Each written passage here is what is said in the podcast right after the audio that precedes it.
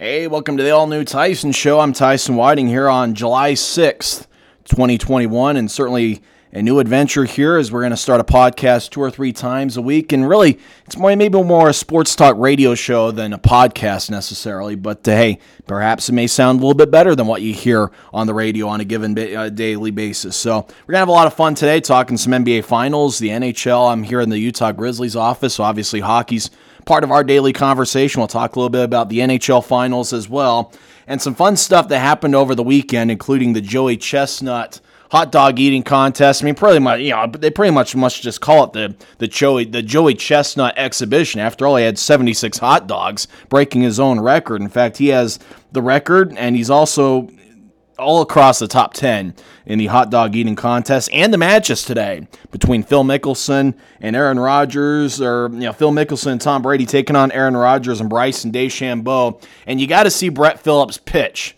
That happened this last weekend, and that was certainly something that uh, is must see TV. But we'll begin with the NBA Finals, as after all, the Suns and Bucks are taking place. You know, they are in the NBA Finals, and it's the first NBA Finals since 2006 that did not ha- have either LeBron James, Steph Curry, or the late Kobe Bryant in it.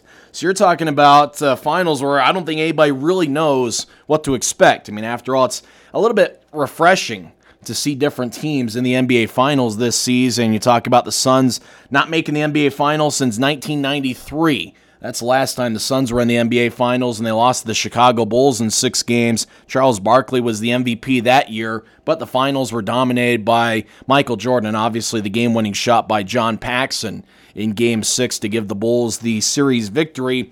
And so it's been a long time for the Phoenix Suns. It's also been a long time for the Milwaukee Bucks. After all, the Bucks have not made it to the finals since 1974 when they were led by a guy named Kareem Abdul-Jabbar. So it's been a long time. And if you think about the Suns and Bucks, there is one key moment that they are connected to in history. That's the 1969 NBA draft. And that's right, the 69 NBA draft. There was one player in particular who was dominant uh, in that draft. There was one player in particular who was going to be a franchise changing player, and that was Lou Alcindor.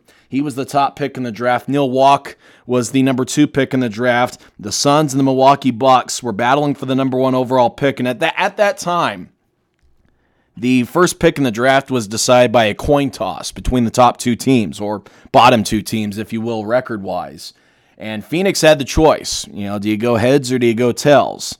Well, Phoenix chose heads and the coin came back tails. I mean, obviously, they've never heard of the phrase tails never fails. Milwaukee wins the coin toss, takes Lou Alcindor, who later on became Kareem Abdul Jabbar, and the rest is history. Kareem led the Bucks to the championship in 1971. Three years later, went back to the finals, lost in seven games to the Boston Celtics. And really, that's a series that's best remembered for Kareem Abdul Jabbar, hitting that 18 foot running baseline hook, the, the, the famous sky hook over Hank Finkel to get, win game six and tie the series three games apiece. And then Boston went to Milwaukee for game seven and ended up winning the series. You know, Boston led by Dave Cowens. And Cowens, even though he was undersized, he was about six nine going up against the 7 1, maybe 7 foot 2 Kareem Abdul Jabbar. And Cowens really held his own in that series. Really, if you're talking about two images that define that series, one was the Kareem Sky Hook on the baseline to win game six, and the other highlight really was Dave Cowens diving on the floor at, at, the Boston Garden in Game Six. You know, Boston was one of those teams led by Tommy Heinsohn and John Havlicek. You know, JoJo White, who was actually part of that 1969 draft, as JoJo White was the ninth overall pick. I mean, that was a great team. And when Kareem got traded to the Lakers, I think it was about 1977, maybe 78 you know, the franchise changed. And, uh, you know, Milwaukee, even though they had some great players and they had some really good teams in the 1980s, I mean, think about those teams led by Marques Johnson and, and Sidney Moncrief and Junior mean, they were good teams, but they weren't the type of teams that had the type of players, and in particular, had that type of star that could lead them to a championship.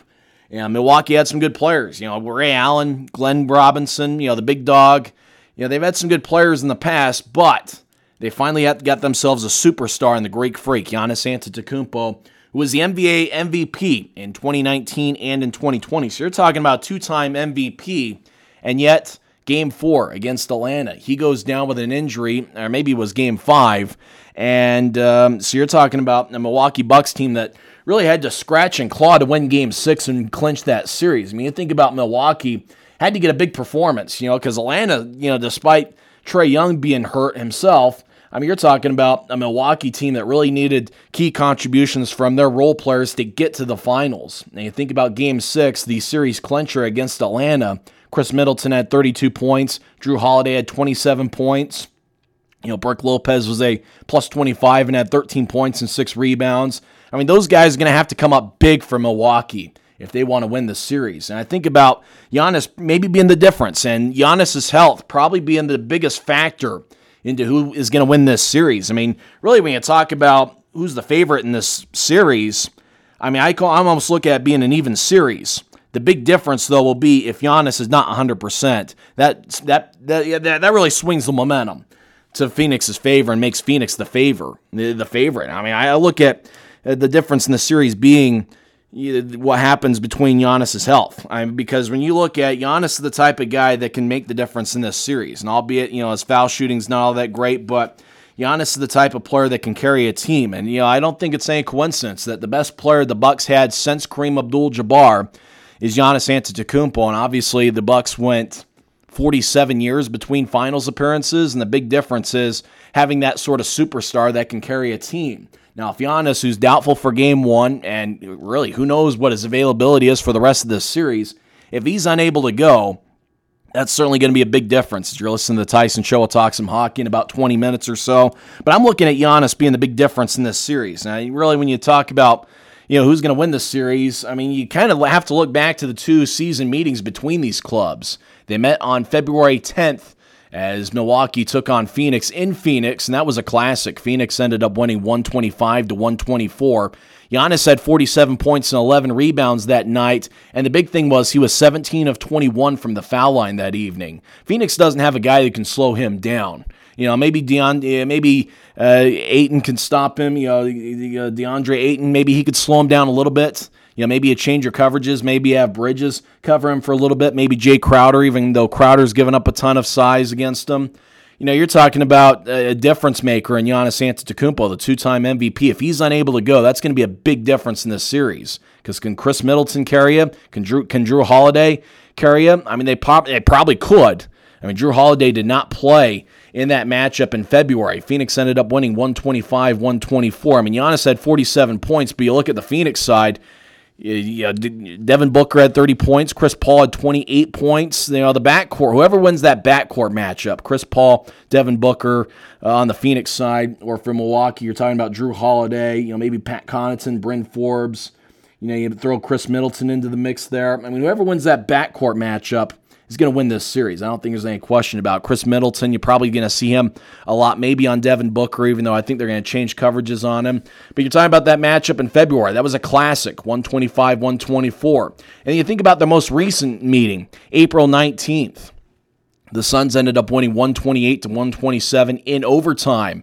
And in that game, though, Giannis had 33 points, eight rebounds. He was 9 of 10 from the foul line and uh, shot 12 of 22 from the field. So you're talking about in the two matchups between these teams, close games. Phoenix ended up winning by one point in each of the games, and Giannis had a combined 80 points. He had 47 points in February, 33 points on April 19th.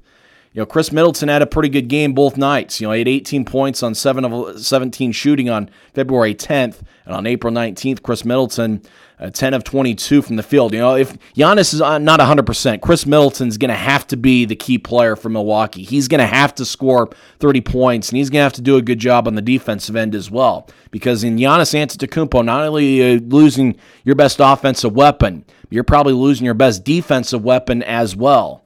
So that's going to be the big difference in this series. And I kind of look at Jrue Holiday, did not play in the matchup in February, but on April 19th, Holiday had 25 points for Milwaukee. And those were the two guys that came through for Milwaukee when they needed them the most. And I know a lot of fan bases are going to be using injuries as an excuse as to why their team didn't win. You look at Milwaukee without Giannis. I mean, their their guys ended up coming through. You know, Khris Middleton and Jrue Holiday in particular. And if you're talking about a, a great defensive guard. I mean, you're talking about Jrue Holiday, and he's going to have to come up big against Chris Paul. And if you're thinking about the big storylines, I'm obviously thinking about Giannis as being the big storyline and his health being the big factor. But I also look at a guy like Chris Paul and Devin Booker. I think Chris Paul and the story that he is and the difference really that he has made to this Phoenix Suns team being the big difference as we're talking NBA playoffs here on the Tyson Show. Uh, you know, Chris Paul making the NBA Finals for the first time and Phoenix making the NBA Finals for the first time since 90, 1993. You know, that's certainly a big story. A Phoenix Suns team that did not, yeah, before this season, hadn't made the playoffs since 2010. You know, 2010, you know, the Phoenix starting five that year in 2010, 11 years ago, had a backcourt of Steve Nash and Jason Richardson. The forwards were Grant Hill, Channing Frye, and Amar'e Stoudemire. And if you think about how long ago it was, 2010, Chris Paul is the only player on the current Suns roster who was in the league in 2010. And I think Chris Paul making the finals is a great story. I mean, after all, he's a guy that you know, despite this being his 16th year in the NBA, he's still got a lot of game. You know, you're talking about a guy in Game Six against the Clippers had 41 points, and he had no turnovers. In fact, he is only the fourth player to have 40 points or more and no turnovers in a conference finals game since turnovers became an official stat in 1978, joining only Michael Jordan, Shaquille O'Neal, and Hakeem Olajuwon. So you're talking about great company there and three all-time greats and you certainly have to put Chris Paul in the, in that all-time great category. I don't know exactly where you put him, especially among point guards. You know, put him right with Isiah Thomas, John Stockton. I mean, who knows? It, it really is up to debate as to where you put Chris Paul in the the all-time point guard category, but nevertheless, you're talking about a guy that uh, you know not only makes a great for a great commercial, but Chris Paul you know, one of the all time greats. And it's interesting seeing him in the NBA Finals for the first time. In fact, he's playing his first NBA Finals game in his 1214th game of his career. That's only the second latest into a career for a player's first ever Finals game. Uh, the one that holds, holds the record is Kevin Willis, who played in 1,429 games before reaching the NBA Finals.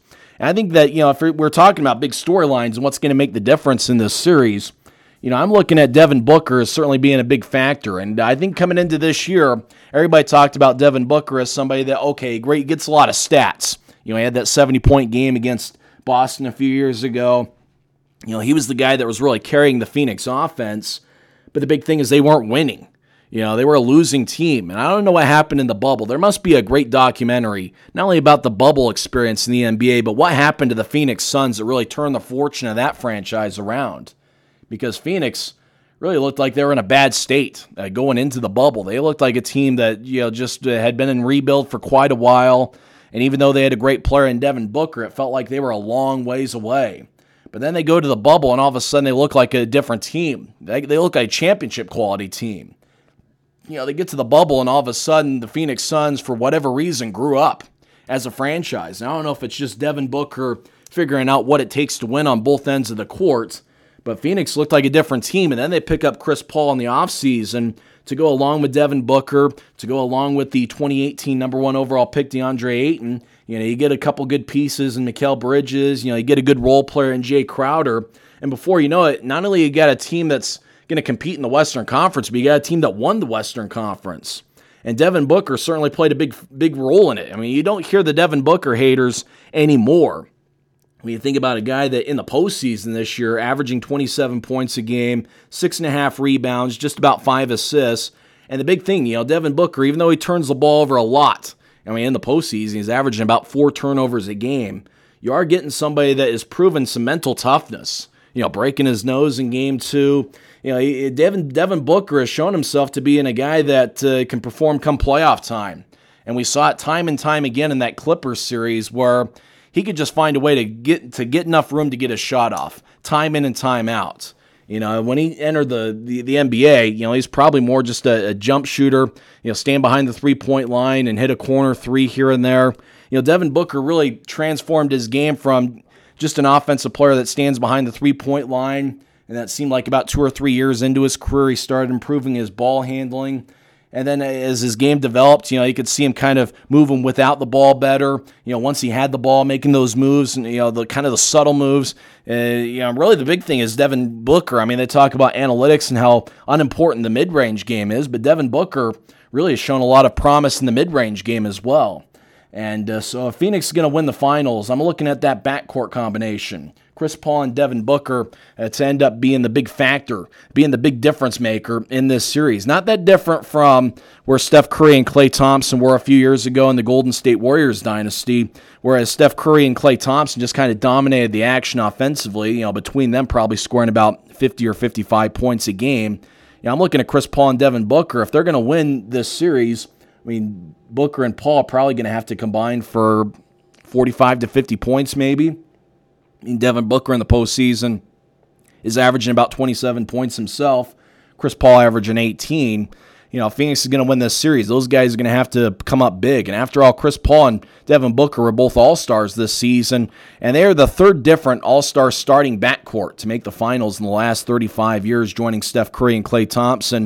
And in 1990, Isiah Thomas and Joe Dumars were all stars that year, and they also were in the NBA Finals, defeating Portland in five games. And that stat would have also applied to the Jazz had they reached the finals, as Mike Conley and Donovan Mitchell are both all stars this season. But I'm looking at the backcourt matchup. You know, Chris Paul, Devin Booker against Jrue Holiday and Khris Middleton. Who wins that matchup is going to end up winning this series. I'm, I'm certainly fascinated I'm really excited to see new blood in the NBA Finals. I'm excited to see, you know, Phoenix and Chris Paul making his first Finals appearance. You know, can Devin Booker really make that final descent into superstardom? I think he's already there.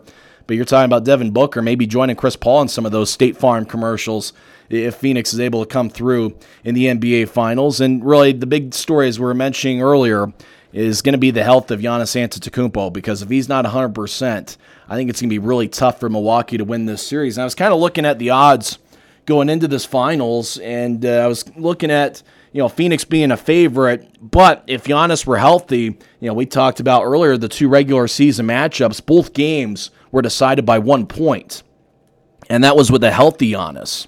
And uh, so you're talking about maybe the big difference being it's an even series if, if everybody's healthy on both sides. If Giannis or anybody's out, that could end up making the big factor. And you're talking about two time MVP, doubtful for game one, and who really knows what his availability is for the rest of this series. I'm looking at Phoenix winning this series. I'm not going to be like that guy who fought the Denver Nuggets fan and then yelled Suns in four. I'm not thinking this is going to be a four game sweep. But I do have the Phoenix Suns winning this series, and uh, I got to go on six games. I got Phoenix in six in the NBA Finals. And it's certainly a lot of fun here in the month of July. You know, normal years, you got the NBA Finals in June, you got the NHL Finals in June, and July is pretty much just kind of regular season baseball and waiting for football season to arrive. You know, with the NBA and the NHL starting a little bit later this season and ending a little bit later this year, it's kind of fun here in the month of July to be talking basketball and talking hockey. And uh, certainly a lot of fun talking sports here in the month of July, and it's great to get the Tyson Show on track. You can air the Tyson Show here on Mixlr two or three times a week. Next version, next edition of the Tyson Show will be on Friday, July 9th. You can air every show live on Mixlr, and we're also going to be on SoundCloud as well, so you can listen uh, whenever you choose to listen. And uh, certainly, we're going to have a, a lot of fun here the rest of the show. Joey Chestnut. I mean, what about Joey Chestnut that hasn't been mentioned? 10 straight hot dog eating championships. He's won six straight titles and he's won 14 in his career. I mean, Joey Chestnut, what can you say? I mean, he had 76 hot dogs. I mean, I enjoyed two hot dogs during during July 4th. I enjoyed them well. Put some relish and mustard on the hot dogs. I'm not really a. I used to be somebody who put ketchup on his hot dog, but not in, not really anymore. You know, I kind of grew away from uh, ketchup on on the hot dog, uh, but I do go mustard and relish. I mean, Joey Chestnut's just eating 76 hot dogs in 10 minutes. I mean, what's the numbers there? That's about a hot dog every eight or nine seconds. You're talking about all time records there. But there were some difficulties, uh, technical difficulties from ESPN's point of view, and we'll talk about that a little bit later on in the show. When we come back, we'll talk some NHL finals as Josh Anderson saved the day for the Montreal Canadiens last night. And we'll also get into the MLB All Star game, which is next week. Certainly one of my favorite events in the month of July, obviously in a normal July, not one that's involving the NHL or NBA playoffs. But Shohei Ohtani is doing some things that haven't been done since the days of Babe Ruth. We'll compare Shohei Ohtani and Babe Ruth coming up next as we're in business on a Tuesday afternoon, and you're listening to The Tyson Show right here on Mixlr and SoundCloud. Game one is tonight. I'm Tyson Whiting with your 2020 sports update. The Phoenix Suns host game one of the 2021 NBA Finals against the Milwaukee Bucks tonight at 7 o'clock Mountain Time. Phoenix is favored by 5.5 for game one. The Suns are also favored to win the series, and a big reason for that is the injury to two time NBA MVP Giannis Antetokounmpo, who is doubtful for game one, and his availability for the rest of the series is also in question. The Greek Freak left game four of the Eastern Conference Finals with an injury. Now, these teams did meet twice in the regular season, with Phoenix winning on February 10th, 125 to 124. And that game, Giannis had 47 points for the Bucks, and Devin Booker led Phoenix with 30.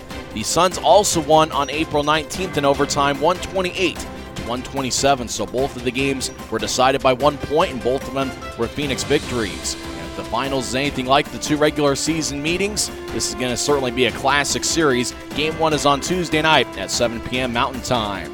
In hockey, the Montreal Canadiens saved their season with a 3 2 overtime win over the Tampa Bay Lightning in Game 4 of the Stanley Cup Finals. Josh Anderson scored two goals, including the game winner 357 into the extra session as the Canadiens win their first finals game since 1993 also happened to be the last time the Phoenix Suns were in the NBA Finals. So 1993 is certainly a big theme there. Tampa Bay still leads the series three games to one with Game 5 taking place on Wednesday night in Tampa. Today is the made for TV golf event on TNT with Aaron Rodgers and Bryson DeChambeau taking on Phil Mickelson and Tom Brady in Big Sky, Montana. At your 2020 sports update, I'm Tyson Whiting, and you can follow me on Twitter at Tyson on Sports. I'm also on LinkedIn and Instagram as well.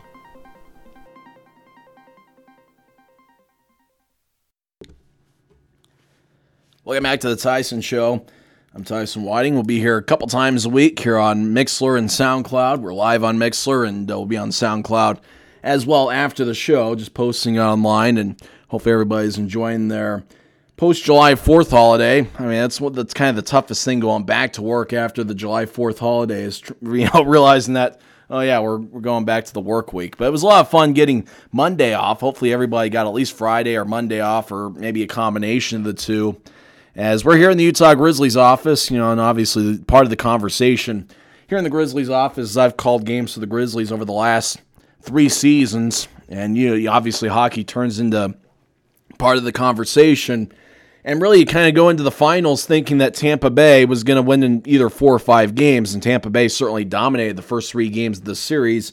And when the score was tied 2 2 after Pat Maroon tied up the game late in the third period, I was thinking that maybe it was going to be Tampa Bay you know, sweeping the four game series and then ending the NHL and NBC as we knew it. As, uh, you know, whenever the finals comes to a conclusion, NBC is going to give way to ESPN and the Turner family. And uh, so it'll be interesting to see what, what happens with them covering the NHL. But, you know, Montreal came up big. And in particular, Josh Anderson came up big for the Montreal Canadiens. When you talk about guys who need to step up big for Montreal, it's guys like him. I mean, Carey Price is certainly carried that franchise for a long time.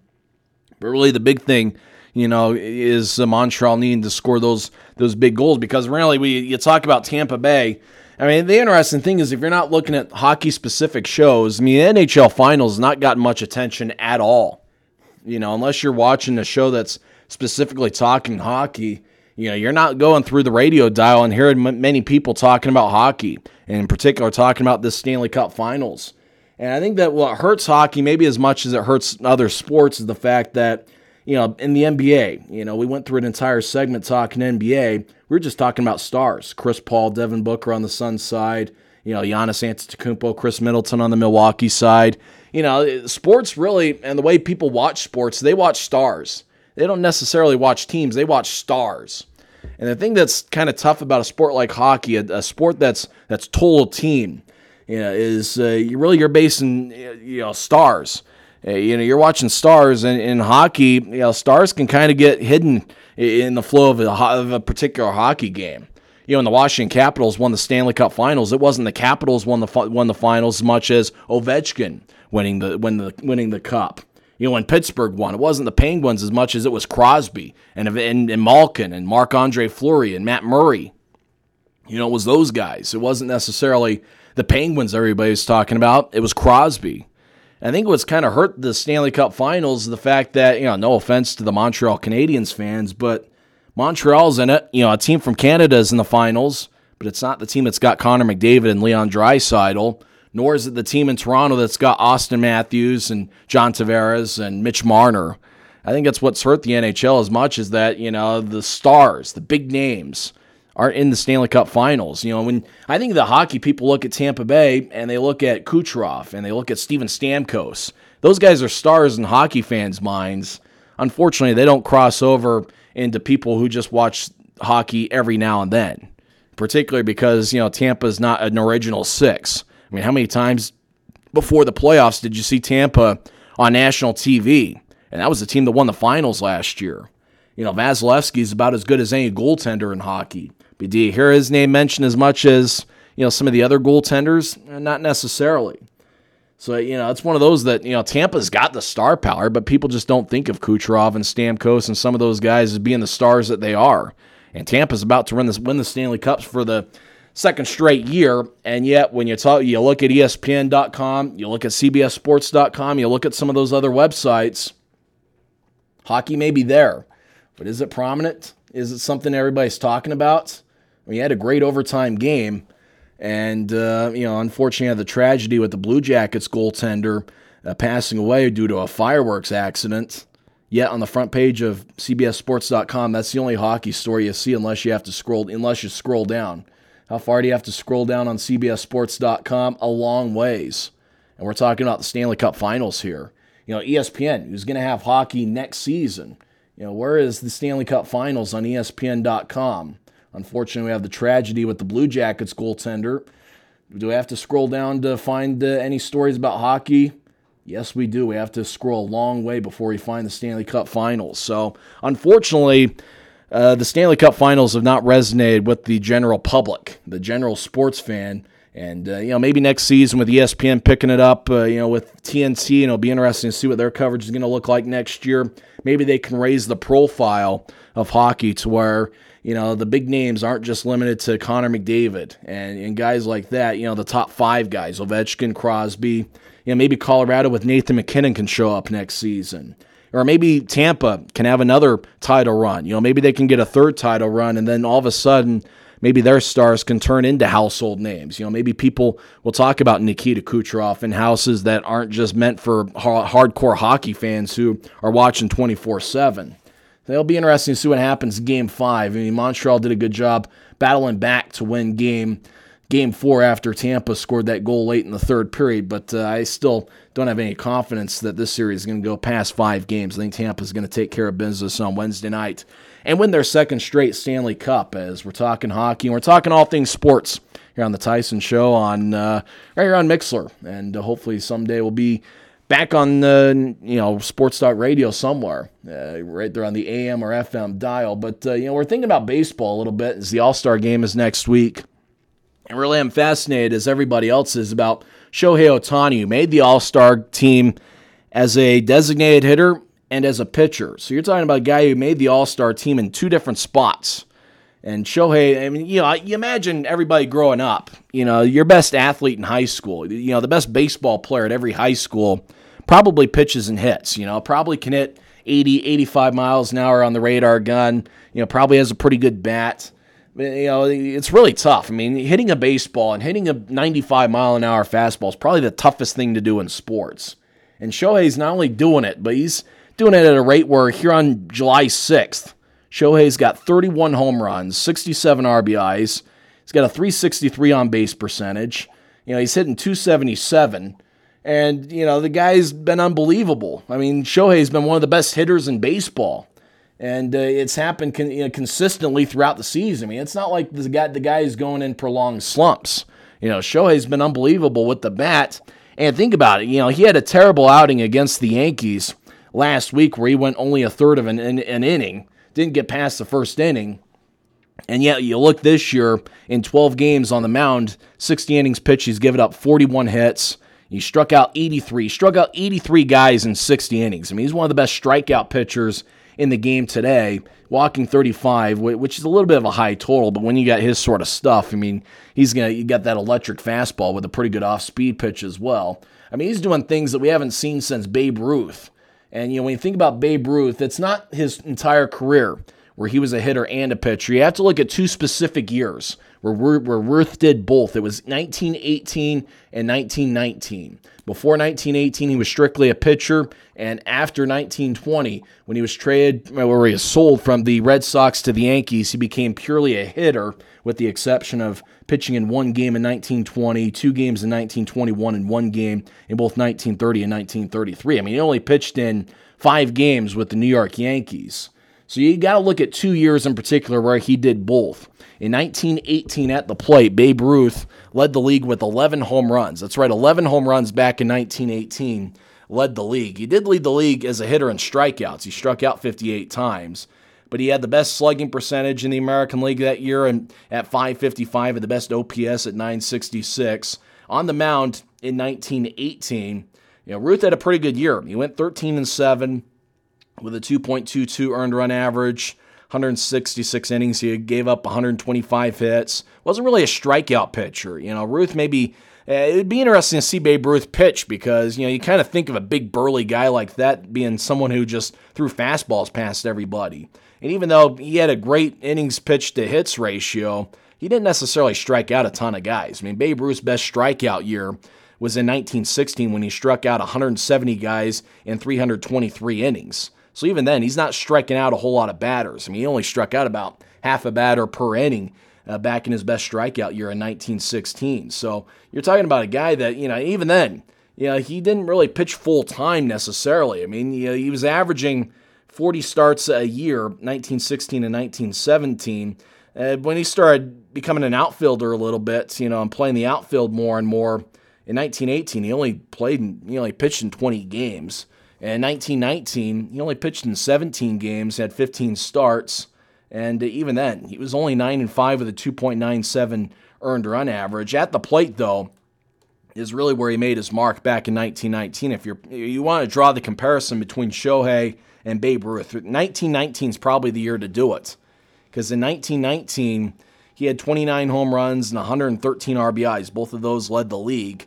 And then uh, you know he had a, an OPS of 1.1114. You know the guy was unbelievable at the plate, and once he got sold to the Yankees, they were more interested in his draw as a hitter uh, than they were as a pitcher, and so and so Ruth obviously became just about exclusively a hitter once he joined the Yankees. And so what Shohei Ohtani's doing I think in some respects even better than what Babe Ruth is doing. I mean, after all, Babe Ruth was uh, that was before you know you saw integration and Jackie Robinson uh, come into the big leagues along with you know guys like Larry Doby, and so Babe Ruth's only facing white guys, and he's only facing you know guys who are probably my size, you know, five eight. You know, I'd like to say I'm like 195, but I'm probably you know, up there above the 220 you know range. I mean, you're talking about Ruth playing in an era where you know, he's not facing the athletes that Ohtani's facing now. It's not like Ohtani's facing 97 as a hitter and then throwing 100 about you know, about 100 miles an hour himself on the mound. I mean, Ohtani's doing things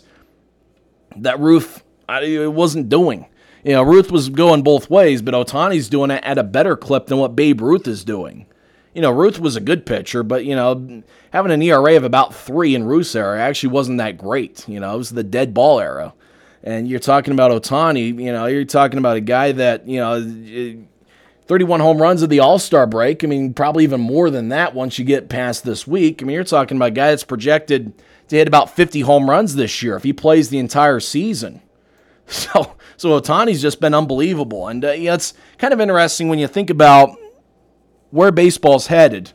As uh, you know, the All Star games next week. That's about a time you start thinking about the state of the game and everybody's thinking about the the sticky substances. You know, everybody's talking about everything that's wrong with baseball. When in reality, I think that baseball, with all its problems, stories like Ohtani have been really good for the game. You know, Fernando Tatis Jr., he really lit it up last night and really had a good July 4th weekend. You know, Fernando Tatis Jr., somebody that's good for the game, somebody that's drawing attention, drawing a younger audience to baseball you know, you got some good storylines in terms of the pennant race coming up. You know, you got teams like the Houston Astros, despite the sign stealing scheme. I mean, Houston's got a pretty good record right now as they're in first place in the AL West. And it's interesting how all the old people in baseball were talking about how poor how uh, Tony La Russa is no match for today's game. Look at the White Sox; they're 49 and 35. You know, the couple time the couple mistakes that Tony La Russa made You know, when Tony Russa was, uh, you know, getting on a, a hitter for ignoring a 3-0 sign and hitting a home run in, a, in, the end of a blowout and everybody getting upset about it. And, oh, man, LaRussa, uh, go away. I mean, Tony LaRussa has done a great job. I mean, nobody wants to talk about it because it doesn't fit the narrative. Everybody wants the narrative of, oh, look at this old tired guy. He doesn't belong in this in, in the modern day baseball game. Yet the Hall of Fame baseball guy has got the White Sox in first place. You know, in the AL East, I mean, Boston's had a great year, 54 and 32 as of July 6th. I mean, they've been unbelievable. I think you look at the National League, you know, what about Jacob DeGrom? A guy that gave up three runs against the Braves in the first inning last week and yet didn't, didn't allow anything after that. Jacob DeGrom, right now, on July 6th, has an ERA of 0.95. He's doing things that are, are Bob Gibson 1968 like. It's 85 innings pitched. Jacob DeGrom has allowed 35 hits as a starting pitcher. It's unbelievable. I mean, Jacob DeGrom's having a year for the ages. I mean, I haven't seen Jacob. I haven't seen a pitcher do what Jacob DeGrom's doing. Maybe since Greg Maddux in the 1990s, dominating year in and year out. You know, he had that four-year run, did Maddux where he won four straight Cy Youngs. 1994, 93, 94, 95, and Greg Maddux was just mowing everybody down. DeGrom's pretty much doing that same thing. You know, you're talking about an era that's good for offense, a lot of power. DeGrom, you know, everybody's talking about the home runs. DeGrom's only allowed four home runs in 85 innings.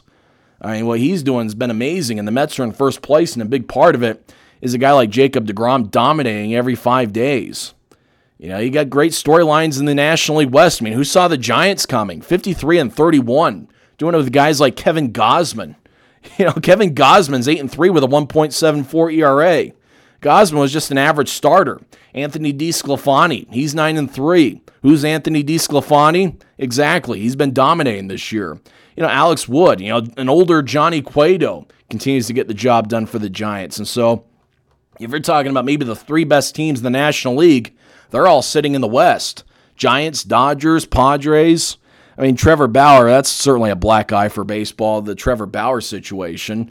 I, I, I almost doubt whether Trevor Bauer is going to pitch again this season. That's the thing. Baseball's had its issues. I mean, the sticky, the sticky substance thing has been a joke. I mean, how it's been administered in the middle of a season. You know, the optics certainly don't look good with a pitcher exiting the mound and all of a sudden getting checked. You know, the optics certainly aren't good, but, you know, there's certainly, with all its negative, stuff. You know, I've been I watched a lot of baseball this past weekend. I mean, there's a lot that's wrong with the game. I mean, they still haven't figured out how to solve pace of play. I mean, pace of play is still a big issue in the sport of baseball. However, there's still a lot of good stuff happening in the game as well. And come mid-season, I'm certainly excited about that All-Star game. I want to see Ohtani strike out the side one half of an inning and then hit a home run in the other in the neck in the other half of the inning. You know, he's doing some amazing things, man. It's not like Bo Jackson playing two different sports. I mean, you're talking about a guy eh, who's a designated hitter, probably could play the field and play it well in the outfield, could Ohtani. You're also talking about a guy, a guy that's dominating on the mound, and he's doing things that not even Babe Ruth was really doing. Everybody talks about the comparison to Babe Ruth. But Ruth only did both for two years, and even then, he was kind of not as much of a pitcher, making 40 starts a year plus playing in the outfield. I mean, what Ohtani's doing is something I'm not even sure Babe Ruth uh, did in the late 1910s uh, with the Boston Red Sox before getting sold to the Yankees, where he became exclusively an outfielder. When we come back, we'll talk some college football and we'll also talk about that name, image, likeness thing. I'm not entirely sure what to make of it, but I got a few initial thoughts. Here's the Tyson Show. Rolls along here on July 6th, right here on Mixlr and, and uh, you know, we're also on, uh, usually I try to figure out what avenue we're on. We're on Mixlr, we're on SoundCloud, we're on all those good stuff right here on The Tyson Show. Game one is tonight. I'm Tyson Whiting with your 2020 sports update. The Phoenix Suns host game one of the 2021 NBA Finals against the Milwaukee Bucks tonight at 7 o'clock Mountain Time. Phoenix is favored by 5.5 for game one. The Suns are also favored to win the series, and a big reason for that is the injury to two time NBA MVP Giannis Antetokounmpo, who is doubtful for game one, and his availability for the rest of the series is also in question. The Greek Freak left game four of the Eastern Conference Finals with an injury.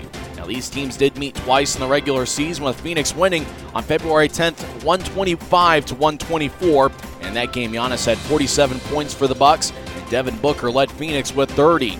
The Suns also won on April 19th in overtime, 128 to 127. So both of the games were decided by one point, and both of them were Phoenix victories the finals is anything like the two regular season meetings, this is going to certainly be a classic series. Game one is on Tuesday night at 7 p.m. Mountain Time. In hockey, the Montreal Canadiens saved their season with a 3 2 overtime win over the Tampa Bay Lightning in Game 4 of the Stanley Cup Finals. Josh Anderson scored two goals, including the game winner 357 into the extra session as the Canadiens win their first finals game since 1993. It also happened to be the last time the Phoenix Suns were in the NBA Finals, so 1993 is certainly a big theme there. Tampa Bay still leads the series three games to one with Game 5 taking place on Wednesday night in Tampa. Today is the made for TV golf event on TNT with Aaron Rodgers and Bryson DeChambeau taking on Phil Mickelson and Tom Brady in Big Sky, Montana. That's your 2020 sports update. I'm Tyson Whiting, and you can follow me on Twitter at Tyson on Sports, I'm also on LinkedIn and Instagram as well.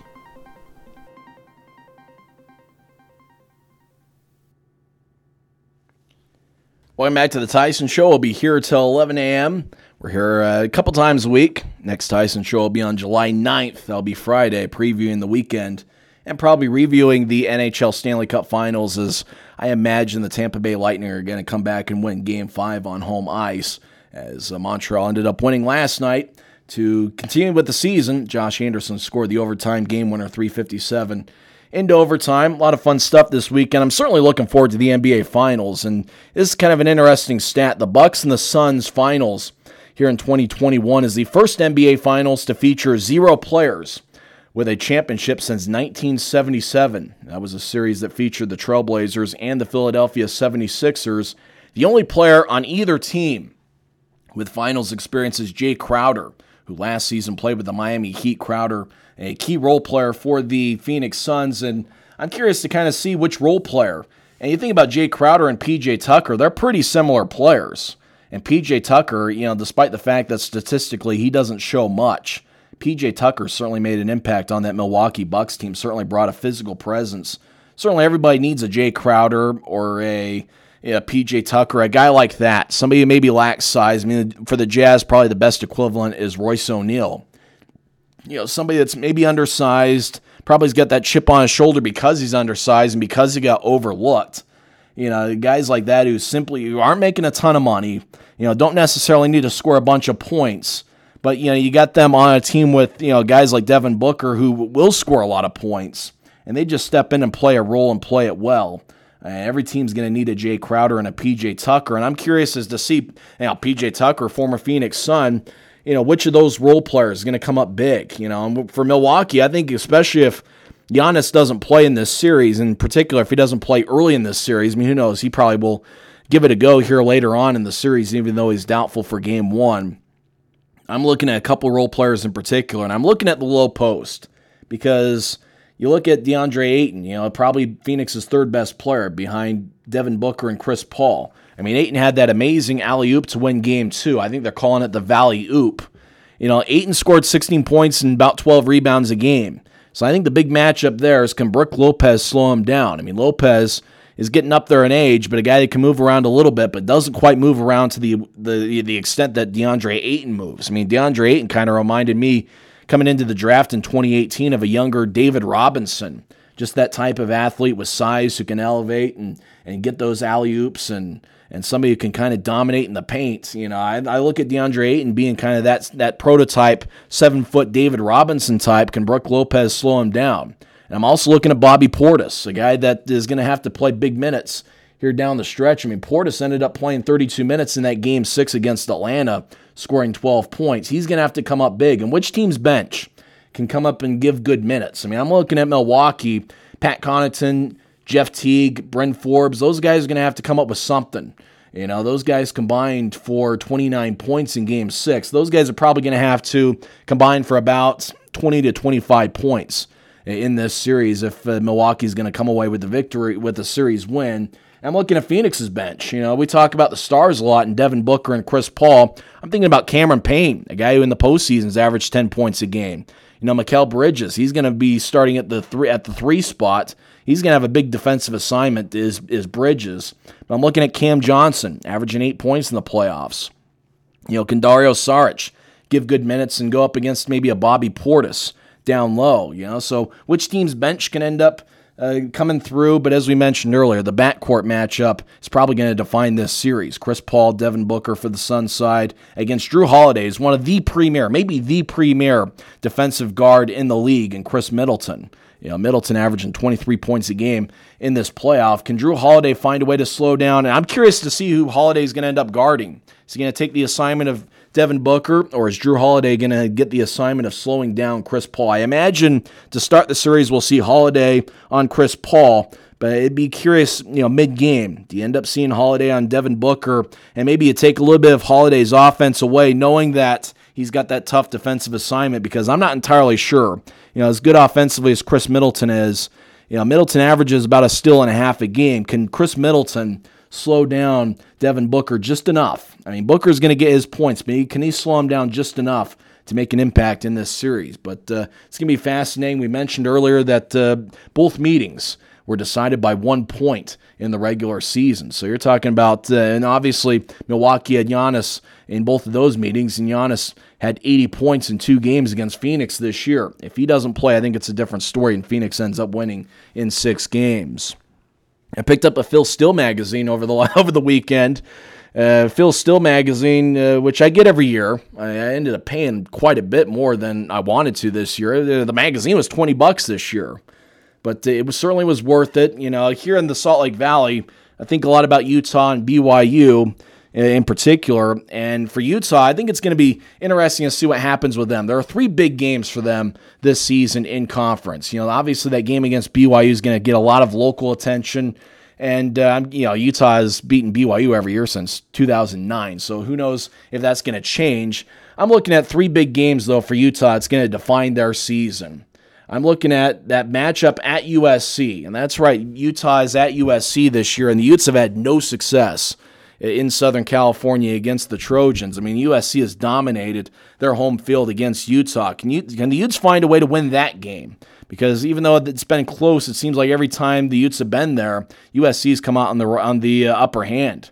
So can the Utes win at USC? That's going to be a big matchup early in the season, October 9th in the LA Coliseum. The other two games I'm looking forward to from the Utes that maybe define their season, I'm thinking at Stanford on November 5th. Stanford's been a pretty good team.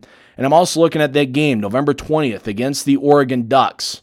That's going to be a huge game. I think that game's at Rice Eccles Stadium, and it is on November 20th. Those three games, I think more than any other, are going to define the Utes season this year. And they return a lot of starters from last year. Unfortunately, they had the tragedy with Ty Jordan in the offseason, but they get a new quarterback in Charlie Brewer, who I think is a big upgrade from what they had in previous years. I think they got enough good receivers. They got the talented tight end who's back. Got a lot of offensive line returning, and obviously as as we get closer to the season, we'll get into a few more specifics uh, with Utes football. I think they got a pretty good defense. I mean, Devin Lloyd. I think uh, Phil Steele's got him in first team All American at the linebacker spot. So you're talking about a really good core of linebackers, and it was good for the defensive unit. I mean, going into 2020, that was a very underdeveloped secondary, you know, a secondary that uh, did not play a whole lot of games. And, uh, you know, you're talking about uh, getting that experience last year, which I think was invaluable. You know, Devin Lloyd, the first team All American, but they also have some other great players defensively as well, in particular in that front seven. So I think Utes are going to be pretty tough this year. Do they? Do I have one in the South? I mean, we'll talk about that in a future show. But uh, those three matchups I mentioned are probably going to define whether Utah is a threat for the college football playoff, whether maybe they're a threat to at least win the conference. Got to find a way to win at USC, which they haven't uh, been able to do. Uh, you know, Stanford and Oregon in November. Those are going to be big games. And I also look at that October 30th game against UCLA because as I was looking at UCLA, if Chip Kelly is going to get it done over in Pasadena, it's going to have to be this season with all the returning starters he's got. If Chip Kelly is going to have any success at UCLA, he's going to have to find a way this year to get UCLA to a bowl game and find a way to get the Trojans back on track. And speaking of UCLA, the unfortunate story we heard over the weekend is that Terry Donahue passed away at the age of 77. He's UCLA's all time winningest coach. And Terry Donahue, I remember maybe as much for him as a broadcaster because he was CBS's lead football analyst for a few years, you know, 1996, 97, 98. I think he actually started his broadcasting career with that national championship game, Nebraska and Florida in the Fiesta Bowl there in January of 96. And Terry Donahue was really good broadcaster and really an outstanding coach, really an underrated coach in college football history. I mean, he didn't quite have that personality, that that overly outgoing personality as you see with other college football coaches. But Terry Donahue and UCLA, it just seemed like year in and year out. 1980s, you know, especially those teams that had Troy Aikman back in the late 1980s. It just seemed like Terry Donahue's last season was in 1995 with UCLA, just year in and year out, produced really good team after really good team. And uh, you really you look at the era was just defined by a bunch of winning seasons in the Terry Donahue era. And obviously, that's a, the spot that UCLA is trying to get back to. I mean, I think that UCLA is now appreciating what Jim Mora did a, a little bit more now, realizing that the guy that followed him uh, has had no success at all. I mean, I'm really surprised that it's taken this long for Chip Kelly to, to get it going at UCLA. But if he's going to get it done, it's going to be this year. And so it'll be a lot of fun talking college football here on the Tyson Show two or three times a week. And uh, it'll be a lot of fun talking about the NFL as well. As uh, we're about a month away from training camp and preseason games. If you want to get a little bit of football action, though, on the golf course, obviously the match with Phil Mickelson and Tom Brady taking on Aaron Rodgers and Bryson DeChambeau. I bet there's, I'm pretty sure there's a lot of interesting prop bets that go along with this thing. I think if you're looking for a storyline, though, I'm not entirely sure for the, with this golf event that you're going to get any in terms of any hints of whether Aaron Rodgers is going to show up in Green Bay Packers camp or not.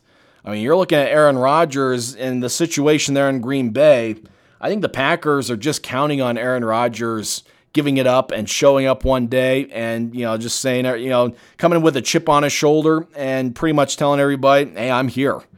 You know, I'm ready to play. I think the Packers are hoping that Aaron Rodgers will show up. Maybe he won't show up very happy, but he'll show up ready to to you know regain his MVP status. I mean, he's the MVP last year. I think the Packers think that oh, we got an angry, uh, we got an angry chip on his shoulder type of guy. I think they want to get the most out of Aaron Rodgers, and uh, I think if you're Aaron Rodgers, what you got to do is just not show up. Uh, you know, the, the Packers pretty much are, are calling Aaron Rodgers bluff. Or, you know, they, I think the Packers just going to assume that Aaron Rodgers at some point is just going to show up. And if you're Aaron Rodgers, the best thing to do is to just not show up. Just don't show up. Fall camp will roll around, and the Packers will have to get the message. Oh, Aaron Rodgers is not coming. We're going to have to go with Jordan Love. That's right, that Jordan Love that at Utah State, you know, was pretty good in 2017. The 2018 Jordan Love is good, I guess. 2019 though, Jordan Love was not good. I mean, I, I don't know what you I don't know what the Packers are thinking in taking Jordan Love with a first round pick. He could end up being a decent NFL quarterback because he's got a lot of talent. Jordan Love though is not good. 2019 Utah State Jordan Love not good at all. Packers made a big mistake there. And not only did you draft a quarterback in the first round when you had other needs, but your future Hall of Fame quarterback obviously doesn't see it as a vote of confidence or a vote of competition or a vote of, hey, bring him in. Just, just like uh, you brought Aaron Rodgers in to replace Brett Favre. Know, did that make Brett Favre happy? No. You got a Hall of Fame quarterback like that, you surround him with weapons.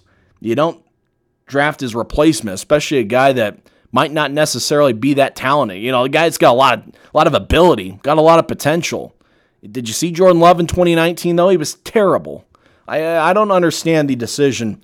Uh, not one to draft Jordan Love, and now you've upset Aaron Rodgers. I think that this is a relationship that uh, the end is going to be near, and the end is going to have to be Aaron Rodgers getting traded somewhere. You know, I think the 49ers are kind of holding out hope that they can even go there. I think the Denver Broncos are the one team that are pretty much uh, set for, hey, we're going to get Aaron Rodgers. I mean, it's not like the Denver Broncos are settled at the quarterback position right now. I think the Denver Broncos are just waiting for the call from the Green Bay Packers that says, Aaron Rodgers is available. We want your best offer. Because I think at the end of the day, if Aaron Rodgers is going to get traded, it's going to be to the Denver Broncos. And uh, are we going to get any sort of indication, any sort of hint during the match? I don't think so. I think it's just going to be all golf here today, but it'll be interesting to see. And I think it's going to be uh, must see TV, if nothing else, than to see Tom Brady and maybe the trash talking going on. I mean, Bryson DeChambeau is certainly a very polarizing player. The only difference, the only thing that would have made this better, I mean, I like Phil Mickelson. He ended up winning uh, six majors. He ended up winning the, the PGA championship uh, miraculously at over the age of 50. Uh, you know, the oldest major winner. I would have liked Brooks Koepka. Brooks Koepka, Tom Brady against Aaron Rodgers and Bryson DeChambeau. The Brooks Koepka and Bryson DeChambeau feud. I mean, the thing is, you know, would that turn into those guys fighting on the 12th hole? You know, not that different from Happy Gilmore and Bob Barker. I mean, that's what I would want to see. I would want to see Brooks Koepka and Bryson DeChambeau going at it just off the green at 12. You know, let's see a fist fight. I don't know. It's be something interesting to see because Bryson DeChambeau seems like that type of golfer that can easily get under the skin of other golfers. I mean, it wouldn't surprise me if at some point in Bryson DeChambeau's golf career, he just ends up in a full out fist fight with his playing partner. I don't know. I mean, Bryson DeChambeau is looking for a caddy. I saw that over the weekend. Bryson DeChambeau fired his caddy, so he's looking for a new caddy. I mean, he could end up, you know, Happy Gilmore style, just find somebody in the parking lot and be like, "You want to be my caddy?" You know, hold my bag. Uh, so it'll be interesting to see what happens uh, with the with the match. I don't think we're going to get any interesting storyline either way, either from Brady or from Aaron Rodgers. I do think we'll get some interesting trash talk from those four during the match. That's going to be on TNT later today. And we were mentioning a little bit about college football. I, I, think the interesting thing is that name, image, likeness thing. And I'm not entirely sure what to make of it, as we only got a few more minutes here on the Tyson Show. The first edition, as uh, we'll be back on on Friday here in the same time, same channel, about 10 a.m. here on Mixlr, and we'll also post these shows on on SoundCloud as well. But I'm thinking about that name, image, likeness thing, and I'm not entirely sure what to make of it yet. I do know that you know when you think about college football and you kind of think about the recruiting and, and cheating, I, I kind of wonder, you know, all the gray areas that come into place. You know, kind of uh, and really, I kind of think about recruiting. Maybe the first thing when it comes to this name, image, likeness thing, in particular, I think about a conference like the SEC with as competitive as it is and with as much money as can be had, especially in those markets where you don't really have pro teams. And I think that's part of what makes the SEC such an interesting landscape. You got Tuscaloosa, Alabama, you got Baton Rouge, you got Gainesville, Athens, Georgia. You got all these places that you know, are kind of base, you know, kind of built. It seems like the sports fabric of those places are their are, are their college teams, are their SEC teams. You know, Oxford, Mississippi, Starkville. You know, who ended up winning the national championship for the first time uh, on the baseball diamond. You know, with the Mississippi State beating Vanderbilt in the championship series. You know, so you get a big five star recruit. He's going to make more money there he's going to get more endorsement deals there than he is in maybe a pro town. You know, you go to Dallas and SMU. You know, you're going to have to be overshadowed by the Cowboys and, and the Dallas Stars and the Dallas Mavericks. You know, you go to the Bay Area. You know, is anybody interested business wise in dealing with Stanford and Cal athletes? No, they, they're in, you know, if, if anybody's going to get endorsement money, it's going to be 49ers players, and, you know, San Francisco Giants, Golden State Warriors players. So geographically, you know, players are going to make more money in those college towns.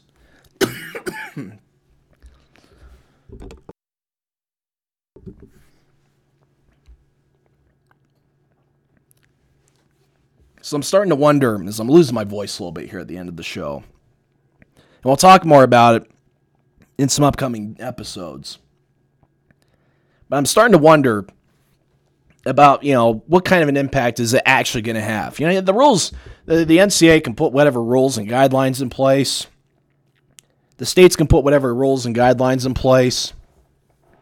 Bottom line is, I'm still trying to figure it out, and it's going to be one of those where I kind of wonder. You know, there's going to be a lot of loopholes in place. You kind of wonder if it's going to make more of an impact on recruiting. And can a university promise players? you know, going into a draft, you know, going in, you know, a player, let's say he's interested in Ohio State, Michigan. He's got a couple SEC schools he's interested in. you know, as you look at that SEC school and figure, you know, does an SEC school use that as part of the pitch? Oh, we got a car dealership. We got this other person lined up. You know, we got a booster that, that runs a business here. You go over here to to a grocery store place. You know, we got a you got a former we got an alum over there that's invested a lot of money in us. You know, do they go to these recruits and say, "You sign with us. We got four different boosters that are running these businesses. We can guarantee you fifty thousand dollars before you even sign your name on the dotted line. You know, sign your letter of intent." You know, do they say? hey, we can line you up with no less than $50,000. You know, does that become part of the recruiting pitch? And you get some of these schools have, have donors that really know how to push the envelope. You know, you kind of look at what what went wrong with S, with SMU in the 1980s. You know, pretty much buying players. Is that going to be the way it is? You know, or is it going to be something where the starting quarterback's going to get some money from endorsement deals? You know, your starting running back maybe gets a little bit of something. But for the most part, you know, it's just going to be a non factor. I think we'll talk about more in some upcoming episodes as uh, we've run out of time here on this Tuesday. Looking forward to the NBA Finals. Looking forward to the Major League Baseball All Star game coming up next week. We'll talk some sports. We'll talk about the finals and the All Star game coming up and the state of Major League Baseball and a lot of good stuff. Maybe put a bow on the hockey season as well as we're here in the Utah Grizzlies offices. And we're here today, and we'll be here on Friday as well, talking all things in the world of sports. And we'll be back on Friday, 10 a.m. You can hear it on Mixlr Live, and we'll also be on SoundCloud as well after the show. I'm Tyson Whiting. It is what it is. We'll talk to you Friday right here on The Tyson Show.